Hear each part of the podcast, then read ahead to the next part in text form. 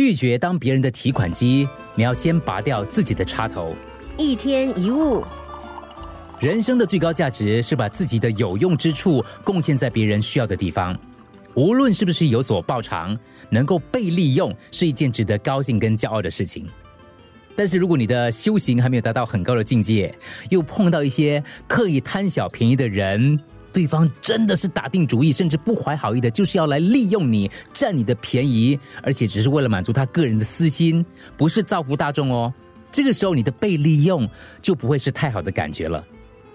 有一位蛮有才能的朋友，平常乐善好施，常常无条件的帮忙别人，无论是认识或不认识的，只要提出求助，他从来是来者不拒的。不过最近呢，这个朋友呢有点情绪低落，他甚至怀疑自己过去的作为是不是太傻了。于是他就跟他的好朋友倾诉这个困扰，然后他就说了：“我感觉自己是一个哦不用插卡的提款机嘞。”言下之意就是，任何人不需要付出代价，都能够向他尽情的索求。他的好朋友听了之后，给他的建议就是：如果你要拒绝当免插卡的提款机，你就要先拔掉自己的插头。这句话说的很好，对不对？如果你不想被予取予求，就要先设定你的底线以及你付出的原则，让自己活得自在一点，不要打肿脸皮充胖子。这样的付出容易有怨有恨。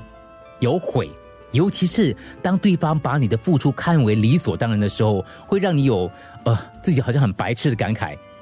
有能力、有专长，能够被人利用当然是好事，但是在你还没有修炼完成之前，不妨先设定一个练习的模式，先从你愿意无条件付出的对象开始，而不是开放给所有的人，而且要设定你付出心力的底线，不要超过你所能容忍的尺度。